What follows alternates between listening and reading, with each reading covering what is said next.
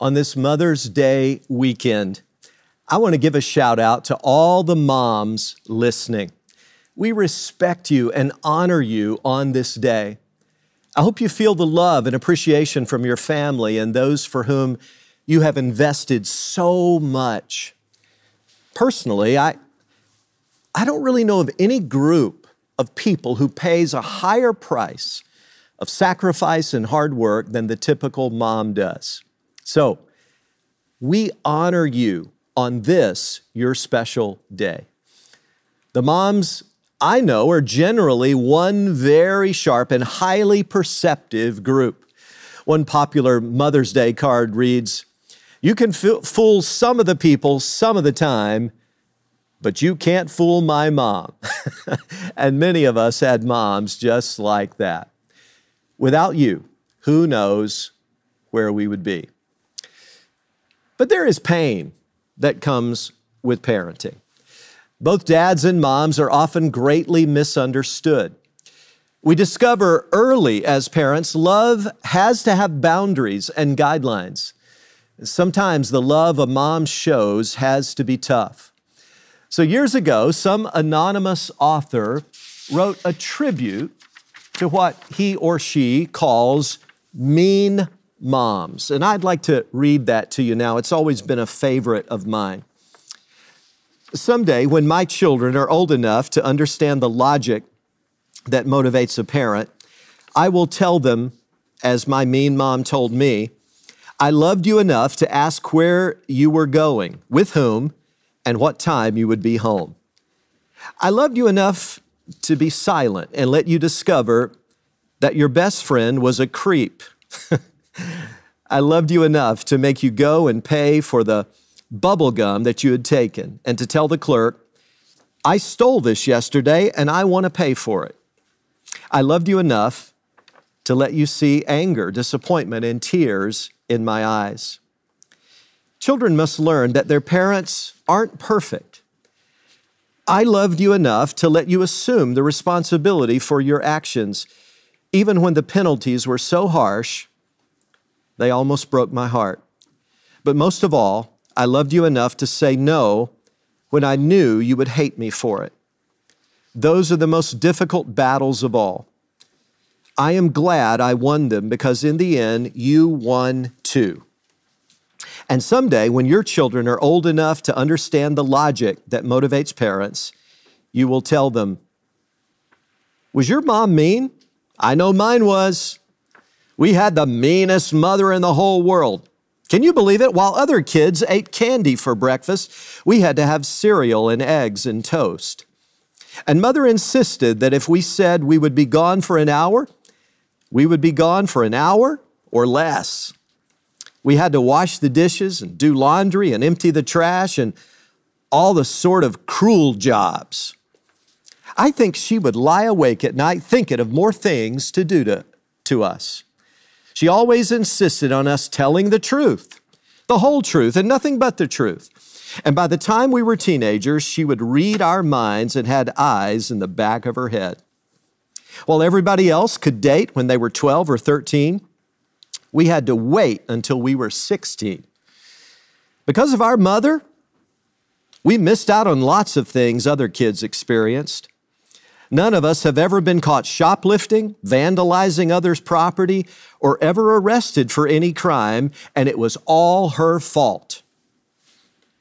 Now that we've left home, we are educated, honest adults, and we're doing our best to be mean parents, just like Mom was.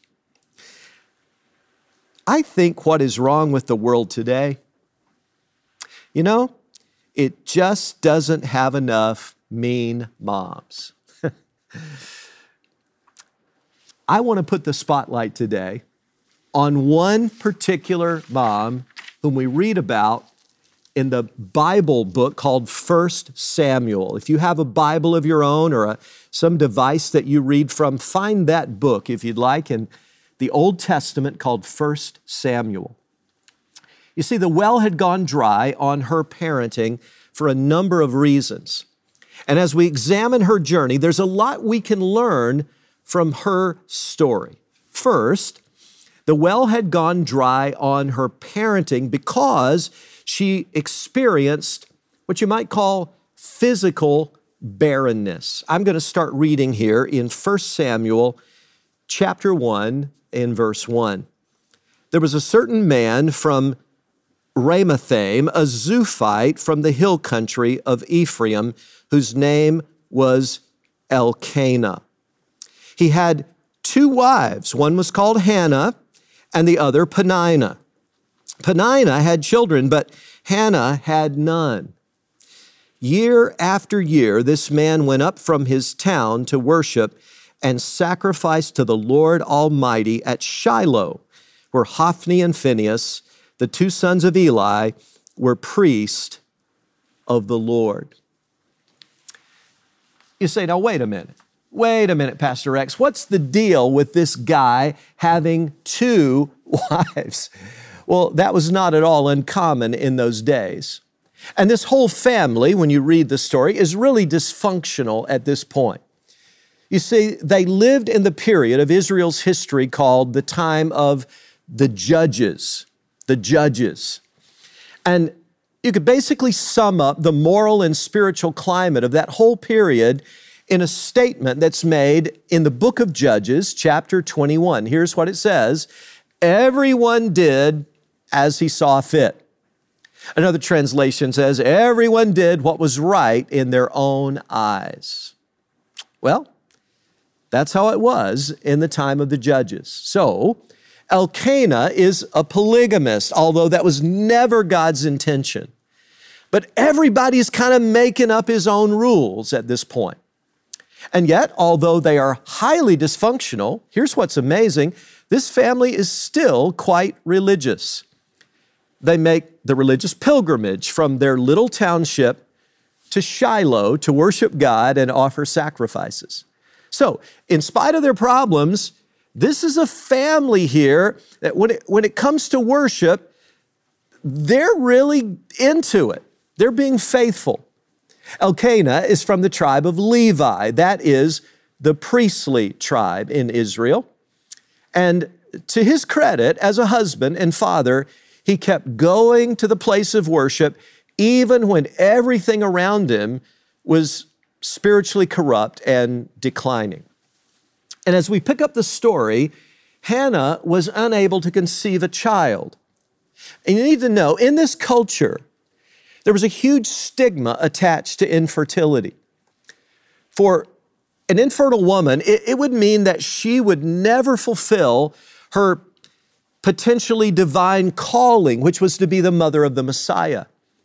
She would be considered lesser than, if you know what I mean, by many in her own family and in the society.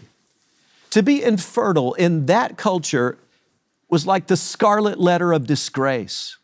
She wore it on her forehead, but instead of an A, it was a big B for barren, barren. Now, I've talked with numerous women through the years who speak of the painful roller coaster ride of infertility.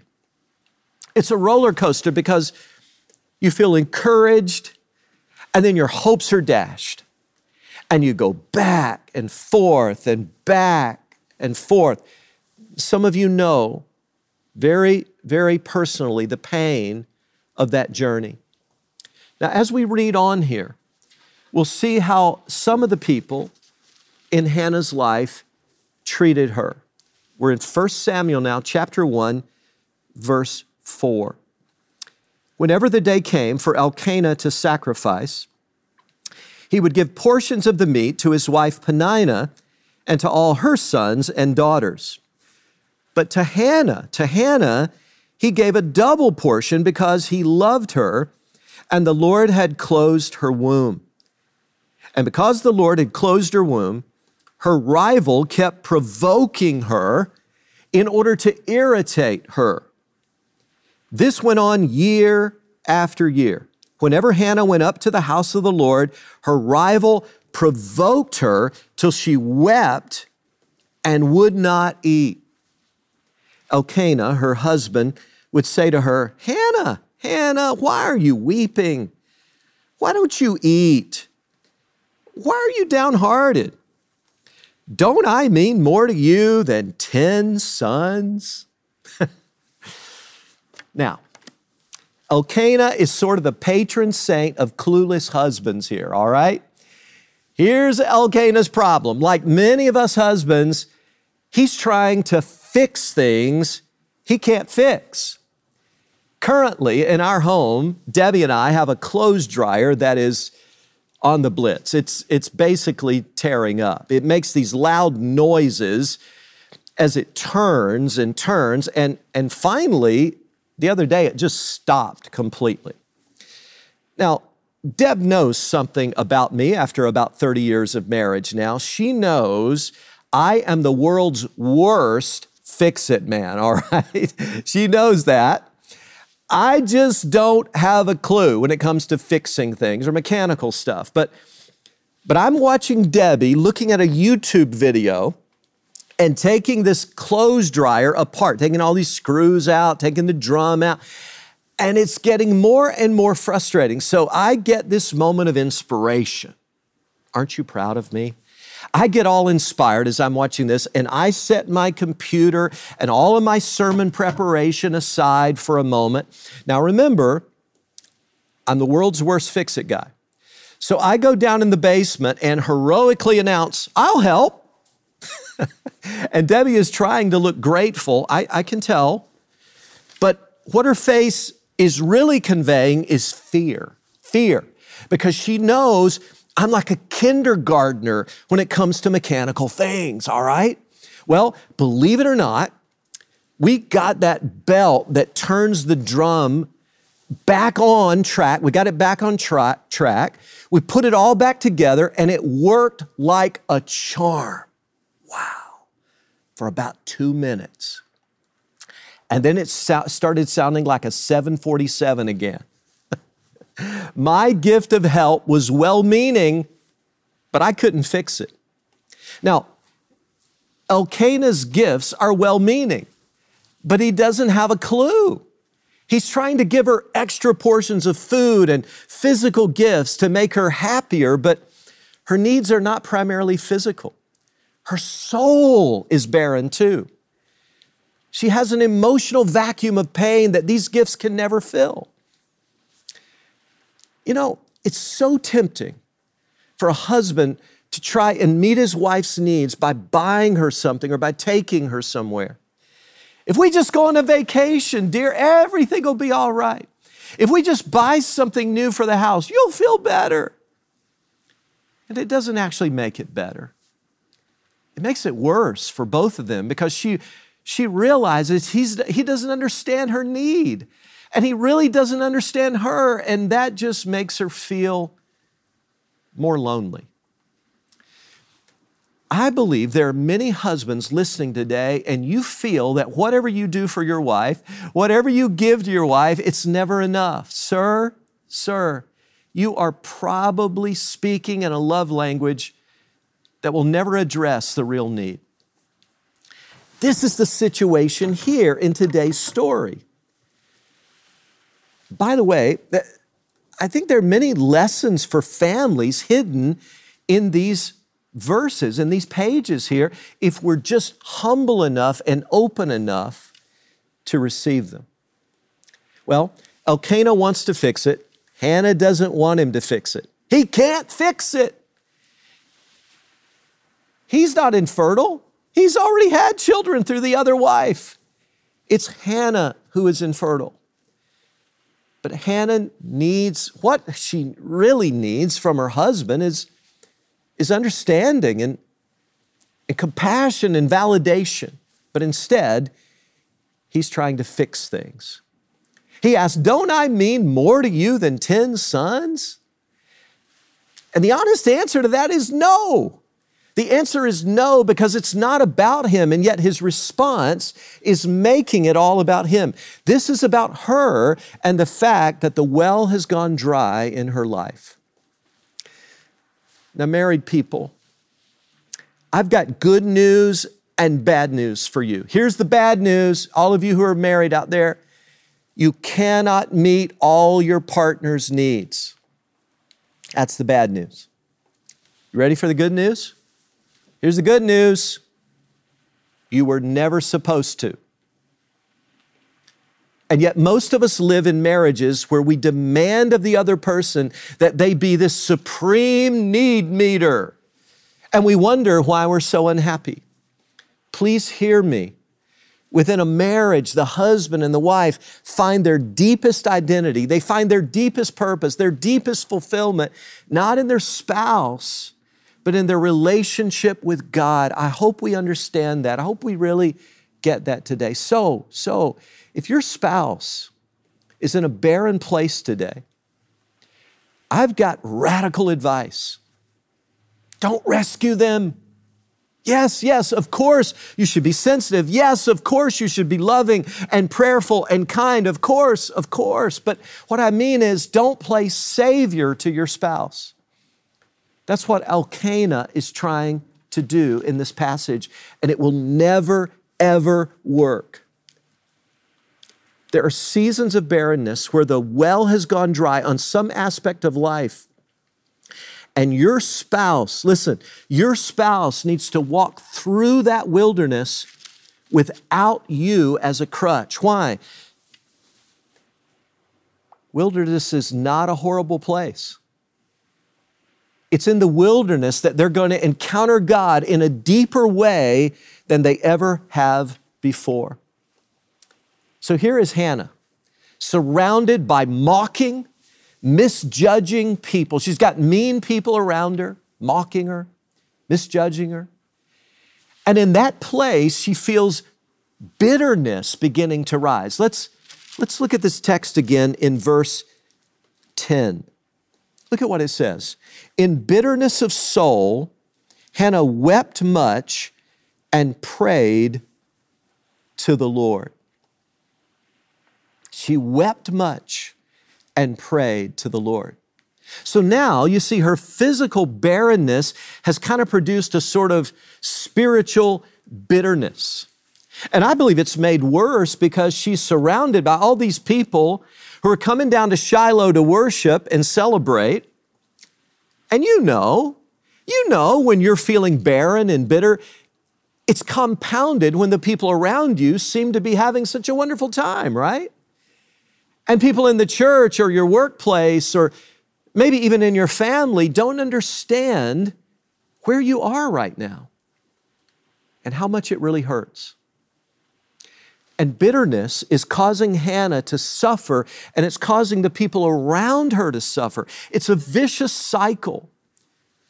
We can so easily get into this. And the truth is, oh, I know you've heard this before, but it's true, hurting people hurt people. I'm hurt, so I say something that hurts you. Now you're hurt, so you say something back that hurts me even worse. And soon I'm not responding to the original hurt anymore. No, now I'm responding to the new hurt that you just caused through your words. And on and on the vicious cycle goes. I'm telling you, there's a path out of this. Thank God there's a way out. There's a path out. There is hope in this situation, and it comes in a very unlikely place. The path out of spiritual bitterness is utter brokenness. Do you know, you ought to look it up sometime in God's Word. The Bible says a lot about brokenness. And I've preached on this and studied this passage for many, many years now in ministry. And the reason I conclude that Hannah is truly broken here is because if you read this carefully, here's what I see. She kind of shifts her perspective. Read it, I think you'll see. Think of this. She's being mocked and misunderstood and mistreated and misjudged and put down by all these people around her. And eventually her barrenness has led to bitterness. But wisely, she eventually takes her pain. Oh, this is good. This is good. Some of you really need to hear this today. Eventually, she takes her pain to the only one who really, truly understands. God. She's taking her bitterness to God. It's what I would call that secret place with the Lord Almighty. Do you know that place I'm talking about? This secret place. Do you under, do you know this place where it's just, have you, have you been there? You and God, intimately together. Hannah suffers deeply and she takes her suffering to God.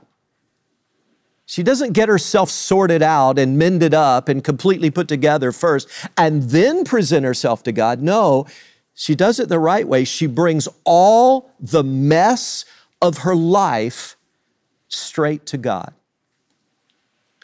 Years ago, I came across what someone named the Knots Prayer. No one knows who wrote this. I wish we did.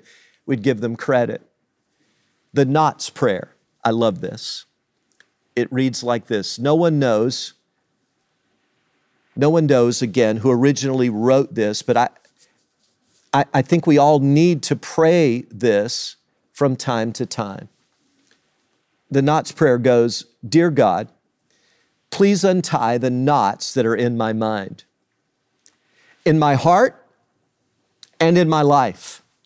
Remove the have-nots and the can-nots and the do-nots I have in my mind. Erase, God, the will-nots, the may-nots, and the might-nots that may find a home in my heart. Release me from the could-nots, the would-nots, and the should-nots that obstruct my life. And most of all, dear God, I ask that you remove from my mind, my heart, and my life all the am-nots that I have allowed to hold me back. Especially the thought that I am not good enough. Amen. You may need to pray that prayer today. We bring the tangled up knots of our life to God and we say, God, it's a mess. I don't know how it got like this. I don't know how to sort it all out and make it right. And we give it all over to Him. But you have to be broken to do that. It must be a brokenness that is willing to relinquish control of things. And Hannah, I believe, releases all control to the one who is in control. She looks up to God, and, and, and this is verse eleven here, if you're following along. And it says, she made a vow, saying, O Lord Almighty, if you will only look upon your servant's misery and remember me and not forget your servant, but give her a son, then I will give him to the Lord for all the days of his life, and no razor will ever be used on his head. That, that may sound strange to us, but what she's saying there is, is I, I, he's gonna be like a Nazarite. He's gonna be one of God's elite, you know, most committed people, that, like those who take the Nazarite vow. That's what she's referring to. And sometimes when we're in a bitter, broken mess, we need, like Hannah, to look up and allow the Lord Almighty to give us His perspective. When life was tough for Abraham, when God was lifting his vision and giving him a promise, He said, Abraham, you remember this? Abraham, look at the stars. And when life is tough for me, as a pastor, and leadership gets really hard, and it does, and the heat is on, I go to God in the secret place and I ask for His divine perspective on things. And you know what? He meets me there and He keeps me going and He gives me encouragement. It's like He's saying, Rex, Rex, Rex, hey, perspective. I called you to this. And because I called you to this, I will sustain you in this and help you to flourish. And I release the church, and I release the ministry, and I release my very life. I release it all to God again because it all belongs to Him anyway. Hannah's pouring out her soul's grief and anguish to God and releasing it all to Him again. And in, in verses seventeen through twenty, this is what we read. Eli answered, He's observing all this. He says, go in peace, and may the God of Israel grant you what you have asked of him. She said, may your servant find favor in your eyes. Then she went her way and ate something, and her face was no longer downcast. Early the next morning, they arose and worshiped before the Lord, and then went back to their home at Ramah. Elkanah lay with Hannah, his wife, and the Lord remembered her.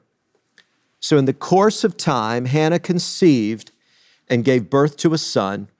She named him Samuel, Samuel, saying, because I ask the Lord for him.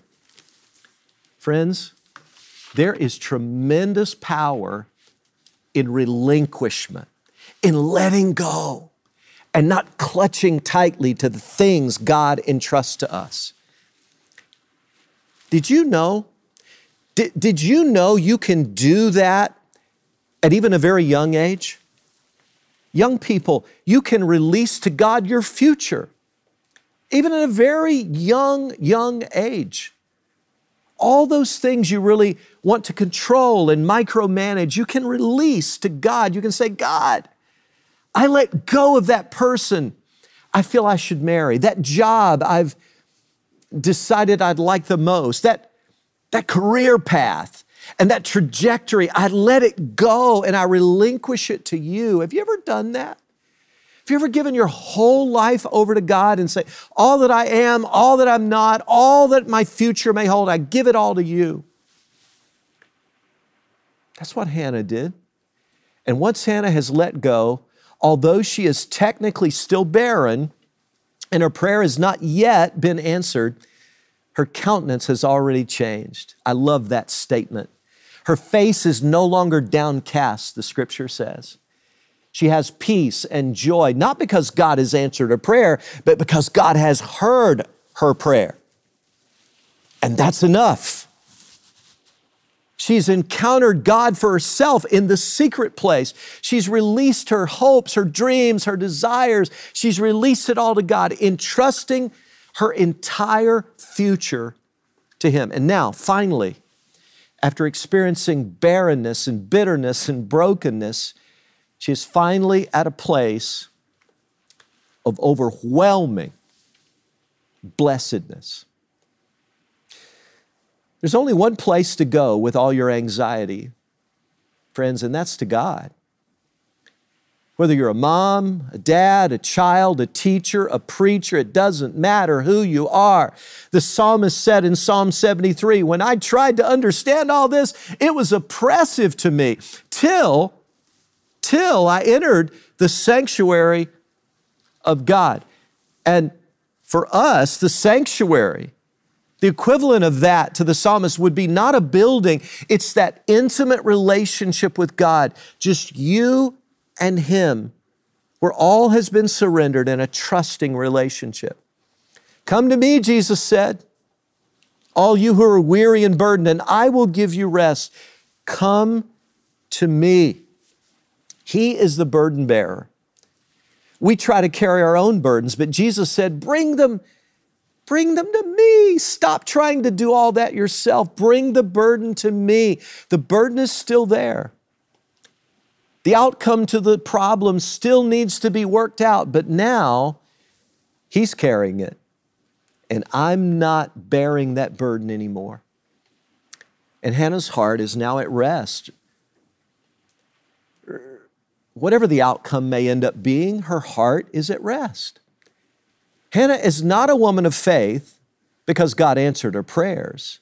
Listen, she's a woman of faith because she knew where to go in prayer. And she calls her son Samuel, Samuel, because El in Hebrew, El is El Shaddai. El is the Almighty God. El, the word for God, is the one who gave him to her. Everything about Samuel is simply because I asked God for him. She understands that, and that's why in verse twenty, she said, because I asked the Lord for him. Now, Through the years, I've thought a lot about Hannah's story, and I've concluded, in a sense, you can sum up the brilliance of her life in one word: surrender. And my guess is that's not a popular word with most of us. But when you're talking about a relationship with God, surrender is a wonderful word. The key through barrenness and bitterness and brokenness is surrender to God. May we pray. Father, many listening right now may be in a very barren place. Oh, not just physical infertility, but all kinds of barrenness of soul. And Father, for some listening right now, that may have parlayed into bitterness. Bitterness may have taken root. And Father, I pray if that's the case, whatever the situation, you would bring us to a place of true, utter brokenness before you. Because you say in your word that brokenness is a blessed place to be. It's through brokenness, when we come to the end of ourself and the end of our resources, that we truly take hold of you in the secret place, and we clutch onto you, and we give up control, and we invite you to be our burden bearer. And I pray that today, oh God, may we not remain in barrenness and bitterness. May we go through brokenness to a place of overwhelming blessing. And that's my prayer, Lord, in Jesus' name, amen.